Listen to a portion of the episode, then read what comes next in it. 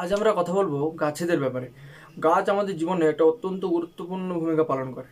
পুরাণে প্রত্যেক দেবদেবীর সাথে গাছের অত্যন্ত গুরুত্বপূর্ণ সম্পর্ক আছে এবং সেগুলি থেকে আমরা জীবনের বিষয়ে কী কী জানতে পারি, আজকে আমরা সেগুলো নিয়ে কথা। প্রত্যেক বাড়িতেই তুলসী গাছ থাকে। আমরা প্রত্যেক দিন তাতে জল দিই। স্বর্গেও নন্দনকানন নামে একটা সুন্দর বাগান আছে। অর্থাৎ ভগবানদেরও গাছের প্রয়োজন হয় বলুন। ইন্দ্র স্বর্গে থাকে। ওখানে একটা গাছের, ওখানে একটা গাছ আছে, যে গাছটার নাম হচ্ছে কল্পবৃক্ষ। ওই গাছের তলায় দাঁড়িয়ে যা চাওয়া হয়, তাই পাওয়া যায়। কিন্তু কাজ না করে কোনোদিন ফল পাওয়া যায় না। কল্পবৃক্ষ পাওয়ার জন্য ইন্দ্রকেও সমুদ্র মন্থন করতে হয়েছিল। তো চলুন, কথা না বাড়িয়ে আজকের ভিডিওটা শুরু করি।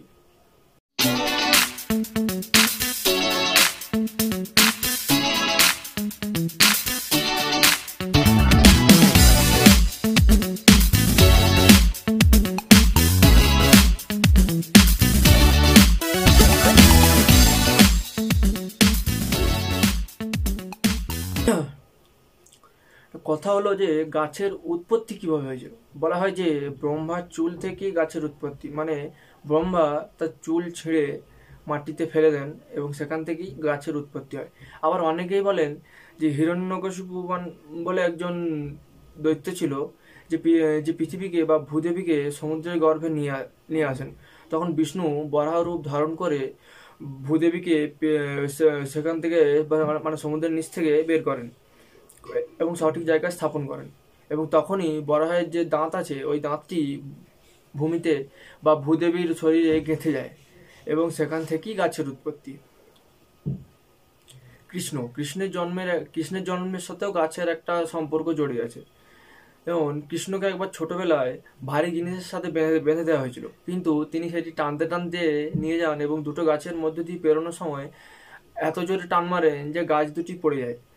গাছ দুটি যখন পড়ে যায়, তখন সেখান থেকে দুজন গন্ধর্ব বেরিয়ে আসে এবং তাদের মুক্তি দেওয়ার জন্য কৃষ্ণকে ধন্যবাদ জানায়।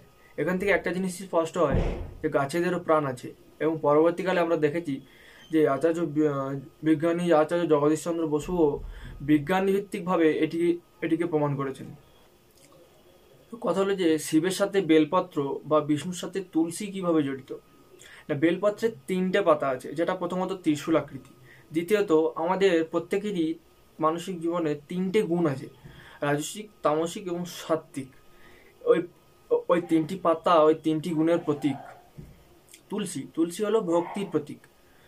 আমাদের প্রত্যেক দিন তুলসী গাছে জল দিতে হয় এবং তুলসী গাছের একটা খুব সুন্দর সুগন্ধ আছে, যেটা পুরো বাড়িকে জীবিত করে রাখে। এটা বলা যেতে পারে যে আমাদের চারিত্রিক বৃদ্ধির জন্য আমাদের প্রত্যেকেই নিজের জীবনের সঠিক দিকে নিয়ে যেতে হবে। এবং দ্বিতীয়ত একটা সুন্দর পরিবার গড়ে তোলার জন্য এবং পরিবারের পরিবারের সদস্যদের নিজেদেরকেও পরিশ্রম করতে হবে মানে তাতে জল দিতে হবে, যাতে পরিবারটি সচল থাকে। কালী বা দেবী শক্তি বা দুর্গার সাথে নিম, লেবু, তেঁতুল ইত্যাদি জুড়ে আছে কীভাবে? এর কারণ এটা মনে করা যেতে পারে, নিম, লেবু আমাদের শরীর থেকে যেসব টক্সিক পদার্থ আছে সেগুলোকে বার করে দেয়। এবং দেবী শক্তি বা কালী আমাদের সমাজ, সামাজিক বা আমাদের সমাজে যে নাকারাত্মক শক্তিগুলো আছে সেগুলোর বিনাশ করে। এর থেকে আরও একটা জিনিস বোঝানো হয় যে আমাদের সবার প্রায় সবসময় এটাই হওয়া উচিত যে আমরা আমাদের চারিত্রিক দোষগুলিকে ধ্বংস করে নিজেদের সঠিক পথে যেন চালনা করতে পারি। তামাক গাছের পিছনে কি কি পৌরাণিক কাহিনী জড়িত আছে? কথিত আছে যে কোনো এক সময়ে, সময়কালে কোনো এক রাজার এক কুরুপ কন্যা ছিল। সে দেখতে খারাপ হয়, কোনো পুরুষ তাকে স্ত্রী হিসেবে মেনে নিতে রাজি হয়নি। অত্যন্ত দুঃখে সে ভগবানের নাম নিতে নিতে দেহত্যাগ করে। তখন ভগবানের আশীর্বাদে সে তামাক গাছে রূপান্তরিত হয় এবং ভগবান তাকে আশীর্বাদ করে যে ভবিষ্যতে সেই গাছ বা গাছের কোনো অংশ যদি কেউ স্পর্শ করে, তাহলে সে মানে সে মানে তামাক তার সঙ্গে সারা জীবন থাকবে। এই এই কথা বা গল্পটা সারমর্ম এইরকম হতে পারে যে তামাক জাতীয় জিনিস থেকে দূরে রাখার কারণেই আমাদের এই ধরনের গল্পের উৎপত্তি হয়েছিল। এবার আসি মাঙ্গলিক। আপনারা অনেকেই জানেন হয়তো মাঙ্গলিকদের কথা আপনারা অনেকেই শুনেছেন। মাঙ্গলিকদের প্রথমে গাছের সাথে গাছের সাথে বিভিন্ন পশু পাখির সাথে বিয়ে দেওয়া হয়। তো এটার পিছনে কি কি কি ব্যাখ্যা আছে? না, মঙ্গলের প্রভাবে কোনো ব্যক্তি মাঙ্গ বা কোনো ব্যক্তি বা কোনো মানুষ মাঙ্গলিক হতে পারে। কথিত আছে যে মঙ্গলের পজিটিভ এবং নেগেটিভ দু ধরনের এনার্জি আছে। মঙ্গল গ্রহের উৎপত্তি পুরাণ অনুসারে শিবের তাণ্ডব করার সময় ভূমিতে পড়া এক এক ফোঁটা ঘাম থেকে হয়েছিল। যার নাম এবং পরবর্তীকালে সে সে এক পুত্ররূপে জন্মগ্রহণ করেছিল। তার নাম হলো লোহিতাং। যেহেতু ভূমি বা ভূদেবী প্রথম তাকে ধারণ করে, তাই ভূদেবী হলেন তার মাতা। তাই মঙ্গলের তাই মঙ্গলের নাকারাত্মক শক্তিকে কমিয়ে, সাকারাত্মক শক্তিকে বাড়িয়ে তোলার জন্যই আমরা কোনো মাঙ্গলিক ব্যক্তির সাথে গাছের বা বিভিন্ন পশু পাখির প্রথমে বিবাহ দিই। এর কারণ একটাই হলো যে ভূদেবীকে প্রসন্ন করা এবং মঙ্গলের যে নাকারাত্মক শক্তি আছে সেটাকে কমিয়ে সাকারাত্মক শক্তির শক্তির প্রসারকে আরও বাড়িয়ে তোলা। এই ধ- আমাদের আমাদের সমাজে বিভিন্ন যে কোনো ধর্ম ধর্ম নির্বি, কোনো কোনো যে কোনো ধর্ম নির্বিশেষে আমাদের প্রত্যেকেই প্রত্যেকটা দেবদেবীর সাথে বা প্রত্যেক বা প্রত্যেক ধর্মে কোনো না কোনোভাবে গাছ বিভিন্নভাবে আজ- অ- ওতপ্রোতভাবে জড়িয়ে আছে। হ্যাঁ যেমন ধরুন বৌদ্ধ ধর্মে। বৌদ্ধ ধর্মে বুদ্ধদেব গৌতম বুদ্ধ গাছের নিচে বসেই মহাবোধি ত্যাগ মহাবোধি মন্ত্র পেয়েছিলেন। বিভিন্ন ধর্মে গাছ একটা অত্যন্ত অত্যন্ত গুরুত্বপূর্ণ ভূমিকা পালন করে। আমরা এটাকে ধর্ম নিয়ে, ধর্ম হিসাবে না দেখে যদি একটা শিক্ষণীয় জিনিস হিসেবে দেখি, তাহলে হয়তো আমাদের উপকার একটু বেশি হবে।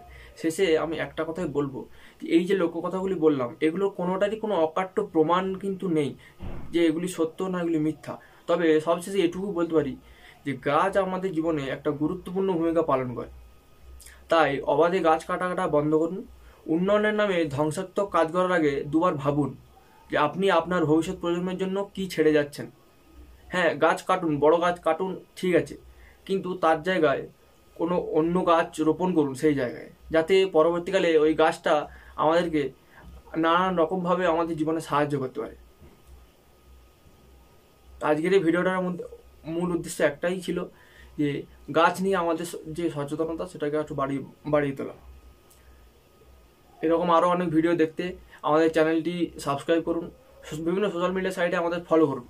আমরা আমাদের বিভিন্ন সোশ্যাল মিডিয়া সাইট যেমন ফেসবুক ইনস্টাগ্রামে প্রতিদিনের দিনের যে ইতিহাস, ভারতীয় ইতিহাস এবং বিশ্বের যে ইতিহাস, সেটি তুলে ধরার চেষ্টা করি।